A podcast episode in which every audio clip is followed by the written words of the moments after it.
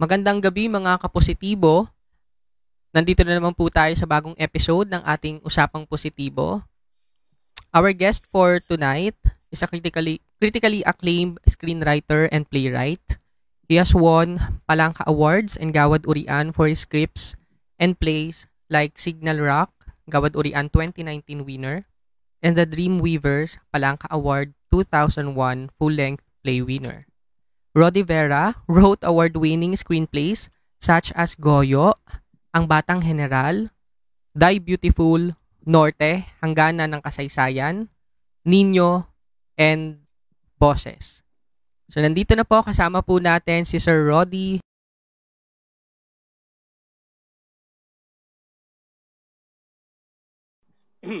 nakikinig at na- nanonood ng usapang positibo. Magandang gabi sa iyo, Ron. Sir Rodi, para po doon sa ibang mga viewers po natin, sa listeners po natin sa Spotify through our podcast po, Hmm. sino po ba si Sir Rodi Vera? Ah, manunulat Mhm. ah, sa teatro at saka sa yung bandang ano ah, nitong, naka, ah, nitong pagpasok ng milenyo, ah, nagsimula na rin ako magsulat para sa pelikula. Pero doon pa rin ako sa pagsulat sa sa entablado para sa entablado, ah maarte rin kung minsan para sa entablado. Yun. At saka mahinahawakan ko yung isang grupo ng mga mandudula or sumusulat para sa dula, yung writer's block. Mhm. So, yun yung aking mga pinagkakaabalahan. Mhm. Sir Rodi, paano po nagsimula yung pagsulat? Paan, paano po or ilang taon po kayo nung nagsimula kayong magsulat? Eh, first time kong magsulat, nung third year high school pa ako. Eh, pa, para sa sulat, para sa isang, tayo ako ng maliit na theater group, tinulungan ako ng isang count, ah, advisor na magtayo ng isang theater group sa, sa school namin, sa San Beda High School. Ah, because before that, nakapanood ako ng, ng mga plays, sa- sumali ako sa isang teen theater workshop sa PETA noon. And sabi ko, sige, gagawa tayo. So gumawa ako. So first time kong sumulat na gano'n. Pero hindi ko pa naiisip na maging playwright kasi wala namang una wala namang ino-offer na course for that, di ba? Mhm, mhm, So nag-aral ako maging doktor. mhm. Ah, well, hindi ako umabot doon. BS Biology yung kinuha ko sa college, pero hindi rin ako nagtapos. Pero nauwi din ako eventually sa pagdaan, pagdaan ng maraming taon, nauwi din ako sa pagsulat ng mga dula hanggang sa yung mga ibang kaibigan at kakilala na tumawid sa pelikula, ah tinulungan din naman nila akong pumasok doon. Ano po yung ano, yung kauna-unahan nyo pong nagawang dula? Ah, isang ano 'yun, mali- maikling ah, dula lang 'yung tawag. Ang title was Recess. Recess. Ah, pang high school. High school ako noon eh. So ah, ano siya? Um, very allegorical. Alam mo naman ang Mm. mga high school pag nagsusulat symbolical, ah, absurd absurd, mga Mm-mm. gano'n. Kasi yun yung una kong napanood na, na play, ano. Ah, and then so ginawa ko 'yon ah para magbigay ng puna sa educational system at that time.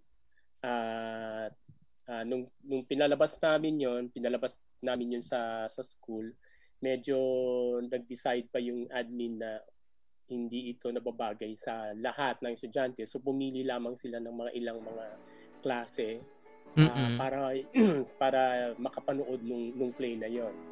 No? So medyo ah, limitado yung audience para dun sa play na 'yon kasi siguro sa tingin nila medyo sensitive yung yung yung material. So, after that, nung nagpumasok ako sa PETA, etc., na-realize ko na, well, dapat talagang may, pag nagsusulat ka, lalo sa, sa theater, um,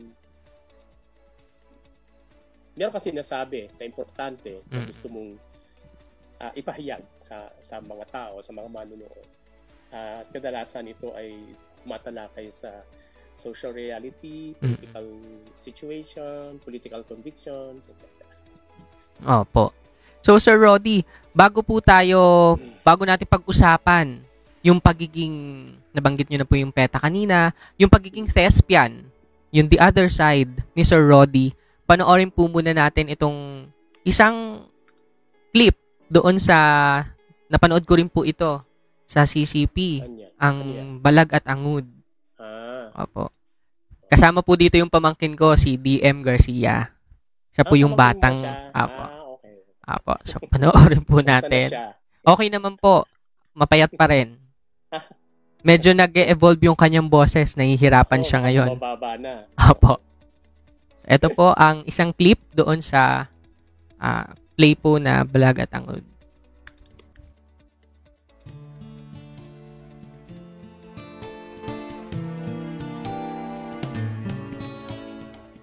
Hindi magawang kumapit sa inspirasyon. Kung may maisip ka hanggat hindi mo natatapos,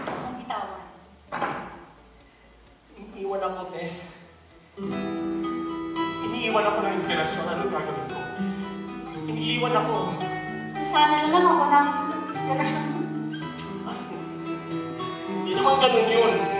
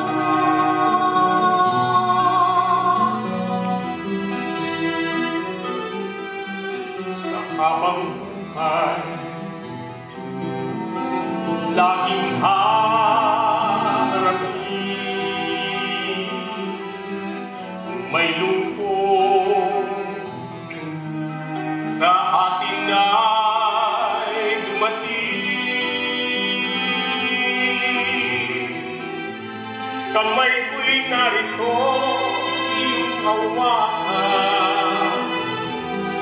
Luha mo'y aking ahirin.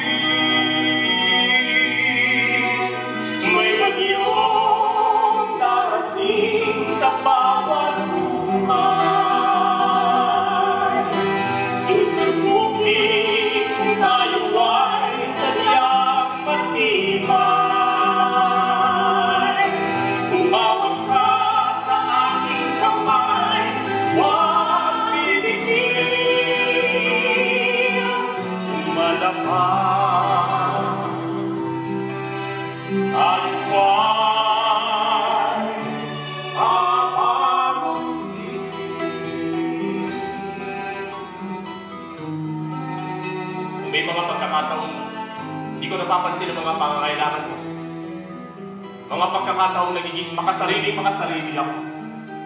Patawarin mo sana. ako.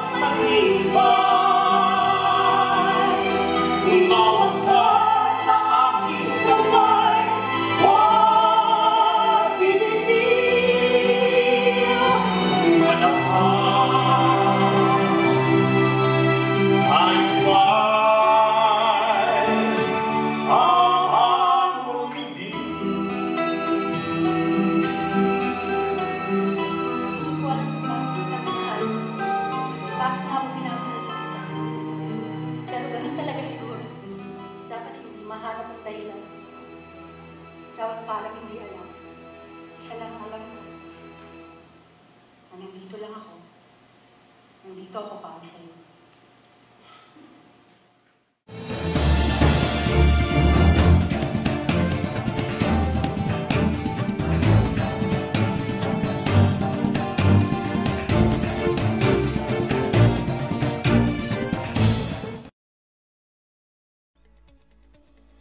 Yun. Sir Roddy, napanood po natin yung isang clip doon po sa Balagat Hangod po. So yun po, sabi po ni ni Sir Roddy kanina nagkukwentuhan po kami. Hindi pa daw po pala napapanood ni Sir yun. Apo, sa YouTube po. Oo. Ayun sir, paano po nag-start naman yung pagiging thespian nyo, yung pagiging theater actor po ni Sir Roddy? Eh, yun naman, hindi, hindi naman, hindi ko naman kinoconsider yung sarili ko na talagang ah, theater actor. Apo. Hindi ko naman laging ginagawa yun eh. Pero ang first ang first acting ano ko noon was ev- was even earlier. Grade 4 pa lang ako noon.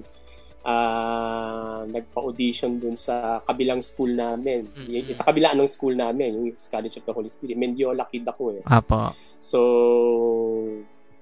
ah, play pala ito ni Father ah, Reuter Mm. No yung Catholic priest na Apo. gumagawa ng mga play na kadalasan tungkol sa mga saints ganyan. Apo. So he was doing Francis of Navarre at that time kailangan niya ng mga bata na magpe-play ng mga kids from India mga bata Mhm. from India mga beggars so isa ako sa mga nakuha nila ayun pero bukod doon wala akong alam-alam sa sa teatro noon. So kung sabihin lang takbo takbo sige go. Pag nang pinarel mamatay. Ganun yung mga fan. Ang mas nag-enjoy ako doon sa kung ano yung nangyayari backstage, no? Kasi andun yung mga estudyante na artista, andun yung mga professional na artista, si na napapanood ko sa TV noon, eh, hindi mo nakilala yon si Vic Diaz ang kumanap na na Na saint. devil. Oo. Oo. So, pero mabait naman siya. Tapos masaya, masaya kaming pagka nasa backstage kami, ma, ma, maano, mabibo kaming lahat. Tsaka gustong gusto ko lagi pumupunta ng maaga. Mm-mm. Yun yung natatandaan ko mas pa kaysa sa yung yung mismong yung acting na ano yung nangyari dun sa sa entablado. Parang ganun. Kaya after that, nung nag nag teen, nag teen theater workshop ako sa PETA, Mm-mm. ah yun na kailangan kasi sa sa sa PETA ah, kailangan all around ka eh. So hindi lang sa entablado mismo umaarte kung hindi ah, minsan ina-assign ka rin sa sa ilaw, no? Mm. Lalong-lalo na noon Fort Santiago 'yun, mala, ma, medyo matarik 'yun. Nakakatakot kung minsan, minsan may, may ground yung kuryente, mga ganyan. So, 'yun, minsan naman nasa ano ko paggawa ng ng souvenir program. So, paikot-ikot Mm-mm. hanggang sa siguro bali na, naglanding talaga ako sa pagsusulat at saka sa pagkanta. Yun, yun yung pinaka pinaka malaki kong ah, interest. Gano'n. Mhm. At paano po yun, ah, sir? Kayo po ay nag-audition? Lagi. Opo. Oh, ah Or tinatawagan po kayo? Ganun. minsan tinatawagan, Mm-mm. minsan naman ah kinakalabit ko yung director. Oo. Uy, ap- sama ko na ako dyan. Ayun, napaka-informal naman ng mga ano nun eh. O kaya minsan, ah, dahil ah, sa PETA, PETA member ka, o ikaw na, oh, sige, go, Mm. parang gano'n. Pero minsan naman, nag-audition. Ah, hindi lang sa sa PETA, kundi sa iba pang mga ah, theater companies. Opo. Parang Ang gano'n. napanood ko po sa PETA, yung Galileo eh. ah, tsaka yung Under one? My Ito Skin. lang. Opo. Ito lang. Mhm. Oo. Yung Sinuel. Oo, Opo. oo. Tsaka yung Under Ayun. My Skin. Kayo rin po yung nagsulat Ah, po nun, ano po? Yung under my skin, Apo. oo. Ayun, medyo bago-bago yun. Eh. Mhm. At yung bida po doon ay magiging guest natin sa Saturday po. Opo. Ah, wow. Mhm. Oh, kapanalo lang yan ng something. Yes po, award. opo, nabasa ko rin po kanina. Ayun po. Sir, nakaranas po ba kayo ng failures? Kasi ah, grabe Marami. po, ang dami. Nabasa ko po yung bio note nyo, sobrang dami ng awards. Hindi, madami. Marami akong failure sa buhay. Mhm. Of course, at that time na hindi hindi hindi pa hindi ko pa nakakamit yung mga kahit na anong mga tagumpay at that time. Ah bilang writer, no? Kasi bilang isang beginning writer Mhm. kasi wala naman akong ah, formal training eh. Apo. So, una, wala, at, as, far as I can recall, wala namang formal course, major course on on uh, playwriting, Mm-mm. halimbawa, or screenwriting for that Apo. matter. Wala kang makikilalang nag-AB in playwriting. Ito, Mm-mm. nag, ano, no? Kung meron mang nagma-masters uh, in fine arts in playwriting, nasa abroad yun, ano? Apo. Mm. Parang ganun. Eh, at that time, wala. Wala. So, and then at that time, yung, yung, yung passion ko, nasa pagsusulat nga, pero hindi naman siya masatawag na professional, no? Kasi Mhm. nasa loob ng isang organization na katulad ng PETA, which at that time, hindi naman din ganun ka masasabing professional. Ano? They, all the members, all the actors have their own job. Some of them are are, are teachers, some of them Mhm. are uh, uh, zoologists, some of them Mhm. are are even like uh, lawyers, mga ganyan, Mhm. office workers, no? Sa Philippine Airlines, mga ganyan, ganyan yung trabaho nila. Pagdating lang ng gabi, tsaka lang. So, ganun din yung, yung Mhm. pagsusulat para sa akin. No? At, uh, of course, pag nagsusulat ka, minsan, uh, may mga may mga pagkakataon na talagang pangit yung ginagawa mo. Mm-mm. No, hindi nagustuhan, sobrang pangit, tinatapon sa iyo sa mukha mo yung script. Naranasan nyo na po yun? Oo naman. Tapos ah, yung feeling mo na tutuloy ko pa ba to? Mm-mm. Kailangan ba kung eh, eh, parang- kumbaga feeling mo ah, pangit-pangit ano? Mm-mm. Parang feeling mong ano ka eh ah, kumbaga parang kulang na lang hindi naman sinasabi parang kulang na lang sabi maghanap ka na ng ibang Iba, oo. ibang ano uh, pag-iinteresan kasi Mm-mm. parang wala naman yata interest. Kumbaga, sa hindi para sa'yo to. pagsusulat. hindi para Oo, sa iyo to. parang Parang, ganun. ganun. So merong mga times na maglalakad ako, abinida, malapit kami noon eh. Mm. Na parang naglalakad ako parang ano nga ba, bakit nga, ano ba to? Gusto ko ba talaga to? So merong time na tumigil talaga ako. Mm. So sabi ko, okay naman ako sa boses, kakanta na lang ako. So nag- nagkaroon ako ng isang grupo, kumakanta kami, etc. Ah, pero pagka gumagawa ng concert, kailangan mo rin magsulat. Ako rin naman yung nagsusulat ng gano'n. So, ayun. So, hanggang sa finally, meron akong naisulat na ano, ah, na isang play na parang nagustuhan. Sabi ko, ah, okay, sige. Bumabalik yung kumpiyansa. Parang gano'n. pero I've always, dahil doon sa experience ko na yon na yung mga failures at saka yung Mm-mm. mga ano na hindi ko makakalimutan. Iba rin yung pagtingin ko sa tagumpay. Mm. Hindi ito hindi ko siguro by the time na nagkaroon ka ng award, nagkaroon ano, sa araw na yon, sa gabi yon, Apo. laki ng ulo mo, no, tuwang-tuwa ka. Pero after that, parang wala na rin yun. Kasi parang kumbaga para sa akin, um, I will be just as good as kung ano yung pinaka-latest na nagawa. Mm-mm. After that, iba naman yung sitwasyon ulit. Sino po yung pinaka naging inspiration nyo sa pagsulat? Kasi halimbawa po ako, nung nabasa ko po yung sa Virgin Love Fest po, na, twice na po ako nag-submit doon eh. Nang, nang gawa ko po, kaso, Ah, ganun ba? opo, sa Wimpalad. Pero hindi po tayo tumitigil, ano. Yung pong Oo. pinagaw, yung pinasa ko po sa VLF po, pinapublish ko. Sabi ko hindi dapat tumigil dito, hindi ako natanggap. Pinapublish ko po siya. Tapos ginagamit po sa high school ngayon. Wow. So yun po. Ano po, ang inspiration ko doon, isa kayo doon eh. Si Sir Ricky Oh. Lee, kayo po. Yan po Ah. yung, oh, totoo po yun, wala pong bola ito. Totoo po yun. totoo po yun. Kayo po, sino po yung inspiration po ninyo sa pagsulat po? Hindi, ano ka masasabing inspiration? Mm-mm. Siguro yung mentor. Mentor. Mm-mm. Oo, si Rene, ah, pumanaw na siya, Rene Villanueva. Hmm. Isa sa, sa mga naging mentors ko nung bata. Nung bata ko, mga teenagers pa lang kami. Mm. Ah, siya yung bibigay na gabay sa amin. No? Kumbaga parang siya yung head writer ng isang play na ginawa namin sa teen, teen theater. Ah, at simula noon, parang kumbaga I really looked up to him, yung mga plays na ginagawa niya, napanood ko. At saka ah, eventually, nung nagtayo ng writer's block, yung, yung PETA, hindi pa akong namumuno noon, si Charlie De La Paz pa, pumanaw na rin siya. Silang dalawa ni Rene noon. Ano? So, marami ako natututunan sa, sa, sa kanya, sa kanila. Um, nagbibigay siya ng mga payo kung Mhm. anong babasahin, ano ang gagawin, uh, paano mapapahasa, yung mga bagay na kung saan ka mahina, mga ganyan. So isa siya sa mga naging mentor. Si Al Santos, isa rin Mhm. sa mga veteran writers ng PETA noon. Ah, ra- mas tahimik si Al pero ah, pag nagbibigay siya ng, ng, ng comments or ng ganito, very very succinct, no? very very brief lang pero Mhm. on the spot agad. Parang gano'n. So yun, yung- sila yung dalawa, I guess, nung bata ako na inaano ko, no? na medyo tinitingala ko in terms Mhm. of kwan. Pero other than that, of course, sa pagbabasa ko ng mga plays, kasi sabi ni Rene, eh, kung gusto kung maging manunulat, magbasa ka. So, Mhm. yun, doon ako natuto no, na magbasa ng ah, iba't ibang mga dula.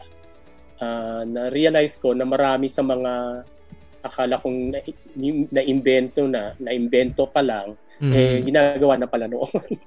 so, kumbaga, parang yun, lumawak ngayon yung pagtingin ko sa iba't ibang mga estilo, iba't ibang mga forms of, you know, expressing pagdating sa theater. Mhm. Naalala ko po yan, yung unang ginawa ko po na na dula po. Nasa seminary pa po ako noon eh. Sa San Carlos Seminary. Nanalo yung sinabmit mo? Hindi po, Ah, hindi. hindi. po. Ano po 'yun? Nanalo po kami noon kasi wala po kaming kalaban. isang section lang po kami. Isang section lang po kami, no. Hindi. Oh, okay. Opo. Nakatago pa po 'yun sa San Carlos hanggang ngayon. So 'yun po. Sir, ano po ang kasi dito po sa usapang positibo po, ina-advocate din po namin yung mother's care. Bali, skip na po muna natin yung commercial. Ilalagay na lang po muna natin sa dulo po. Ina-advocate po natin dito sa usapang positibo yung mother's care po, yung pagmamahal sa nanay. Kayo, sir, ah, ano po ang pwede nyong emensahe sa mga nanay at saka sa mga anak ngayong mga panahon na to? Ako mahal na mahal ko nanay ko eh. Pagka, ano no, I mean, hindi, hindi naman palaging, ah kumbaga, agree kami sa lahat ng mga bagay. No, meron meron din siyang mga pina pinaniniwalaan na hindi ko naman masyadong pinaniniwalaan. Siguro matter of uh, kwan. Pero ang isang bagay na sa tingin kong ka madalas na makikita natin sa nanay na Pilipino is ah, hindi niya matitiis ang kanyang ang kanyang anak kahit Mhm. pagdating sa isang sa kahit anong sitwasyon na mangyayari no Na kapag kapag ah, dumaan sa pagkakataong kailangan niyang pumili ang pipiliin niya ay yung kanyang yung kanyang anak Mhm. ah maari mong tignan yun ng masama, maari mong tignan niya ng ng ng, ng pangit, pero ang pinaka eh, ano noon, ah nang hindi nag-iisip or nang or hindi pinag-aanuhan ng mabuti, Mhm. ang ang uunahin niya ay yung pagmamahal niya sa kanyang anak, no? Mm-mm. pagpili niya sa kanyang sa kanyang anak. Ah, so siguro in terms of sa maraming pagkakataon, napakalaking bagay nun. Ah, kasi nandun yung element ng pagiging unconditional no? Yung- Yung pag-ibig. Pero hindi naman din nangangahulugan na kakatigan niya yung pati yung kamalian ng kanyang, Mhm. Mhm. ng kanyang anak. Tama. No, kung hindi when it push comes to shove, ah pipiliin ng ng ng ng ng ina ang ang kanyang ang kapakanan Mhm. ng kanyang anak. Ah, paraan 'yon para maituwid kung ano man ang mga pagkukulang Mhm. na nangyayari o nagagawa ng sitwasyon. So para sa akin, ah yun yung bagay na ano eh, na pinahalagahan ng hindi lang siguro sa Philippines, ano baka sa Asia, no? Mhm. Yung yung ano sa mother kasi ma makuan eh, ma malalim. Opo. No? Kaya minsan yung mga kanta natin pagkatungkol sa nanay, hindi lang basta lang yung nanay na literal na nanay, ano, Mhm. kundi yung pagiging nanay ng isang bayan, nanay ng isang ano, lahat yun maabot sa iba't ibang mga layers ng ating consciousness bilang Pilipino. Ah, iba iba sa konsepto ng tatay o ng ama Mhm. para sa atin. 'Di ba? Kasi ito ah, ang ang i-imagine natin ay kalinga, Opo. hindi hindi pagsasabatas. Mm-mm. Meron na po ba kayo, sir, in particular na nagawa na para talaga sa nanay lang? Um, hindi ko matandaan ngayon. Mm-mm. Pero ah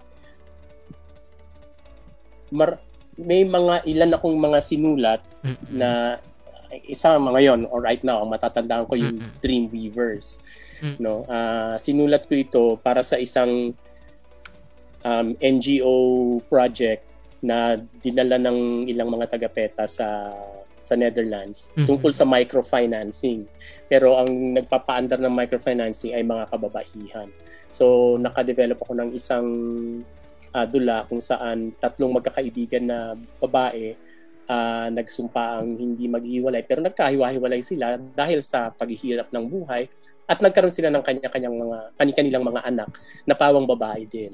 At ah, yung kanilang relasyon bilang mother and daughter ng tatlong yon ang sinundan ng dula. So I guess tungkol din doon, no? tungkol sa pagiging Mm.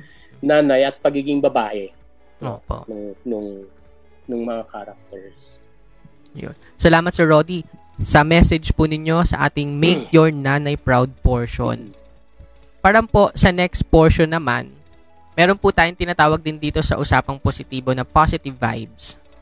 Yan, ito pong positive vibes, ito po yung mga advice po natin sa mga kabataan at advice po natin sa mga nakakaranas ng mental health issues, mga depression po, anxiety, especially sa panahon po ngayon ng pandemyang ito. Hmm.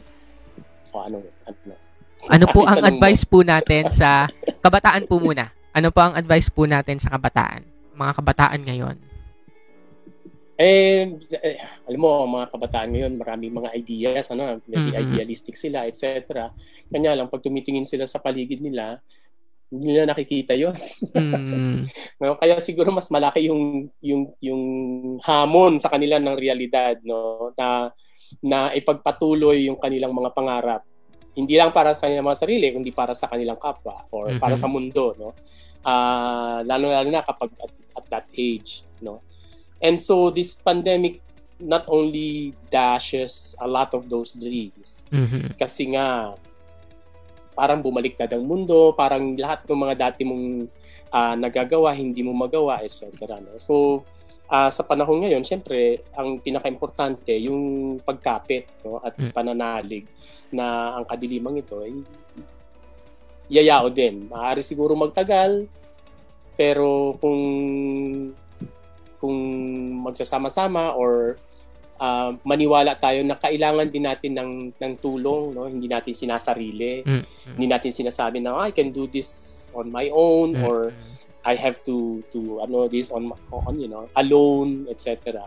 Ah mas importante na humingi tayo ng tulong. Kasi hindi naman nakakahiyang humingi ng tulong. Lalo na ngayon ano? Ah kailangan natin ng tulong ng bawat isa at mhm. siguro ang number two ah kung nangangailangan ng tulong yung yung reciprocal ano nun pa- palaganapin natin yung kindness lalo-lalo na ngayon. Ano? Hindi lang sa mga kabataan, kundi para sa ating ah, mga kaibigan, etc. No?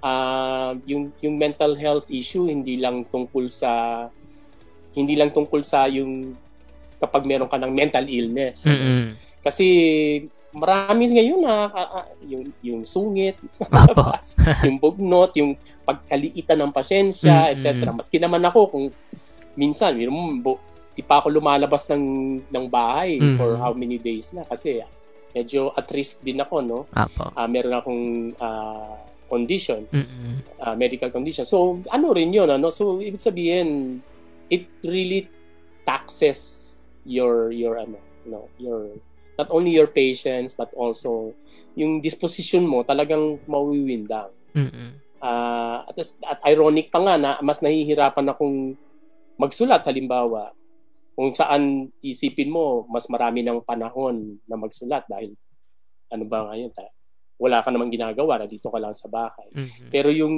gumagana yung isip mo ng ganun, yun, dun mo, palagay ko dun mo kailangan yung tulong, kausap, ah ah, kapanalig, no? Na may nakakaintindi sa iyo or meron ka rin iniintindi o inuunawang ibang tao. Mhm. So yun po. Sir, ano ang nakikita nyong ano, magiging future kaya ng teatro natin? Sa sa nangyayari? Eh, yung naka, sa, naka ano yan, nakadepende yan sa una siguro sa kapag may natagpuan ng vaccine, Mm-mm. 'di ba? Or gamot man lang, 'di ba? Mm-mm. Para bumaba rin naman yung yung pangamba ng mga tao Mm-mm. na wag mag, mag magtipon-tipon. Eh, imposible naman sa atin bilang tao ang hindi magtipon-tipon. Kaya nga tayo nakatayo ng ganitong mga malalaking syudad ay dahil in three, I guess second nature na sa atin yung magtipon. Mhm. Hindi pwedeng hindi, no? Ah, so I guess ah, malaking tulong 'yun ano kapag may na natagpo ang vaccine or ano kasi bab, manunumbalik yung pagtitiwala ng mga tao sa pag-create ng kapag ano pagbalik sa mass gatherings etc. Eh doon nakatuon yung trabaho namin eh. Mm-mm. Kaya medyo nakakababa ng loob, no? Kasi marami talagang nawala ng ng mapagkakakitaan. Opo. At tatlong buwan na ito. Ah, maaring siguro yung sa mga iba na nakaipon or or ano, pero yung iba like for example, yung mga stage hands, yung Mm. mga ano, sila yung pinakamalaking concern no ng ng industriya. At hindi ito nakikita ng karaniwang tao, akala lang nila pagkakakita nila ang mga artista sa entablado, nakangiti, umaarte, etc. Akala lang nila eh walang mga siguro tunay na mga problema Mm-mm. itong itong mga tao ito nakatulad din namin ano. So yun, ah, kung magtatagal man ito, well depende sa kung ano ibig sabihin ng magtatagal. Like for example, ang ang CCP sarado siya hanggang December. Ang Mm-mm. tagal noon ano. Lalo na sa isang taong arawan ng ano ang ang ang, ang trabaho. Opo. So, ahabot ba siya hanggang December, no? Kasi balak nila January na sila magbubukas at hindi pa yun sigurado. No? So, marami ring mga nagpaplano na magbubu- mag magpapalabas na ulit sa ano sa sa next year Mm-mm. pero hindi pa rin nakasi nakaplano pa lang din yun kasi hindi naman natin naisip na magtatagal ito ng ganito eh. Opo. eh kaya kami bago nagsara itong yung nag-lockdown one day na lang magpapalabas na kami doon sa yung sinalihan kong production yung Mhm. The Band's Visit. Opo. Ah, so in- you can just imagine hindi lang emotional yung yung disappointment na Mhm. hindi ka nakapagpalabas, nag-rehearse ka ng ilang linggo, halos dalawang buwan. Tapos noon on the day na mag-open ka, lockdown. Lockdown. O, hindi lang hindi lang pera yun, no? Mm-mm. Mm-mm. Yung mga ganun. So, hindi ko alam kung gaano katagal Mm-mm. Ah, sa US, ang sabi nila hanggang 2021, 2022, mararamdaman pa rin yung effects. Mm-mm. So, kailangan lang talagang eh, wala, mapit, etc. Mm-mm. Or kung makakahanap ng ibang pagkakaabalahan. Opo. So sa pagbabalik po namin, ihingan po natin si Sir Roddy ng kanyang ah, huling mensahe para sa ating lahat na viewers at listeners sa Spotify.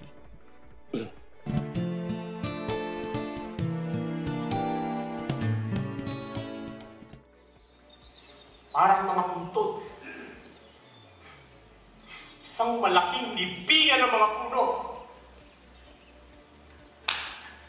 Makakalikha ako. Makakalikha ako! Oo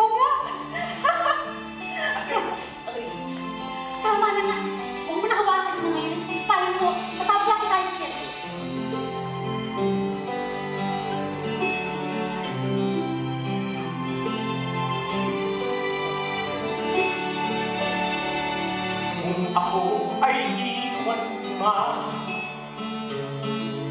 ma Bawat sandaling pinagsaluhan Tiyak kong magpapatuloy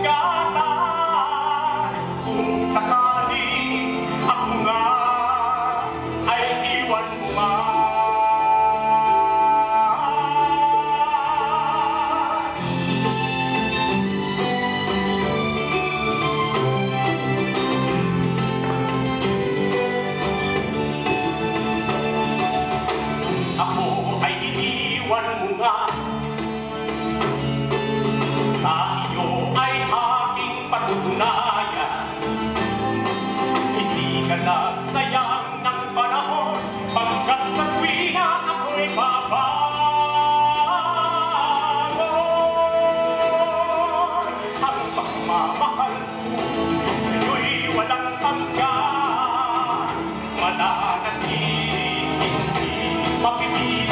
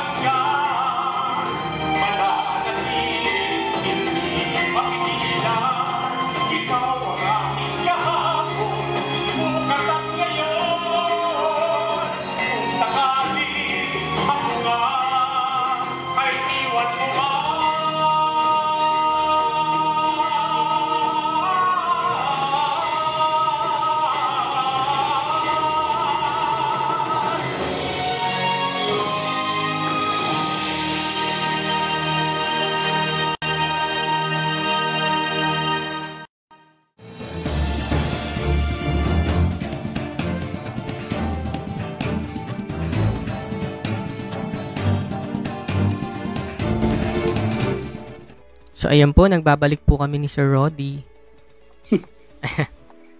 so, yung pinag-uusapan po namin yung sa mga upload-upload yan sa YouTube. Yung mga palabas.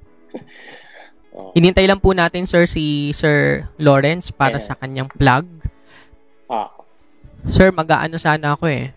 Mag-online audition ako sa inyo eh. oh. Yung di nyo ba naririnig eh. Ah.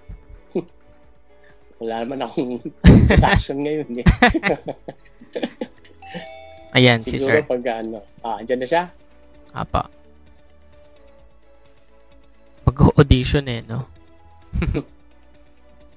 Kumakanta ka din? Apo, apo. Ah, okay. Ayan, hintayin lang po natin si Sir Lawrence. Itong program mo, ngayon mo lang sinimulan nung nag-lockdown. Nung nag-lockdown po. Ah, okay. Kasi nung nakuha ko po yung certificate ko sa mental health po, Mm-mm. yun, nag, nag-start na ako nito. Kasi mahirap po kumuha ng client. Aha. Mm-mm. aha, aha. Kaya po nung inopen ko So, po siya, nag-ano ka, nagka-counseling ka? yes ganun? po, nag, meron pong free counseling po. Okay. May kasama po ako dito na tatlong doktor po, psychologist po. Ah. ah, so pwede kitang kontakin kung sakaling may ano, Pwede po. kailangan. Okay. Apo. Hi, Sir Lawrence. Hello. Hello. Hi, Sir Roddy. Hello, Ens. Kasama po natin si Sir Juan Lorenzo Marco para po sa magpa-plug po, magma-marketing po ng ating tangha, ano yun? Ah, Pantawid Tanghalan. Si Sir Lo- Lorenzo Marco po ay ang Marketing and Digital Platforms Manager ng Tanghalang Pilipino na partner din po ng AIMS, Asian Institute of Maritime Studies. Doon po ako nagtuturo po ngayon. Mhm. Sir Lawrence, take it away. So yun po, um, kami po ang Tanghalang Pilipino, kami po ang resident theater company ng Cultural Center of the Philippines. Ah, sana po ay masuportahan ninyo ang pantawid ng Tanghalan. Ito po ay isang fundraising project ah, para sa displaced actors and staff ng Tanghalang Pilipino. Ah, bukod dito, um, ito rin po yung sarili naming way para makap- makabawi at makapagbigay saya po sa lahat na nagtiwala sa amin for 33 years po. So sana sa tulong nyo maging successful ang event na ito. Ah, ito po, ito rin po pala ay isang partnership between um, Tanghalang Pilipino, ah, CCP, ah, iWant, and ABS-CBN Global. Ah, ipapalabas namin ang anim na productions ng Tanghalang Pilipino sa iWant. Ah, ang mga shows na yon ay Lamang, an ethno epic musical, Ma- Mabiling Mandirigma, a steampunk musical, Coriolano, Pangarap sa isang gabi ng gitnang tag-araw, Dirk Hoffman, ayun po, kasama si Sir Roddy po doon, tsaka yung San Jose ng Sapatos po. Ah, ang mga donation links ay makikita nyo po sa Facebook page ng Tanghalang Pilipino at KTX. Ah, sana rin po ay makapag-subscribe kayo sa official YouTube ng Tanghalang Pilipino. So search nyo lang po ah, Tanghalang Pilipino at doon po mapapanood nyo po ang bago at mga origin ang mga original content po ng Tanghalang Pilipino. Ah, kanina po ah, ni-launch na po namin ng usapang tanghalan. Sinimulan po ito ng San Jose ng Sapatos. Um, ang usapang ta- tanghalan po ay um, project po ng um, pansamantang halan kung saan yung anim na shows po na nabanggit ko ay pinag-uusapan nila doon yung mga secrets ng ano ng ng productions yung mga hindi um, basta-basta nating malalaman ng Mm. ng pinapanood lang yung mismong show. So, yun po abang abangan niyo po siya kasi um, sobrang ano po, hindi lang siya educational, entertaining pa, tapos marami pa po kayong malalaman dun sa mga productions. So, Opo. po. Napanood ko nga po yung trailer, puro tawanan po eh. yes, yes.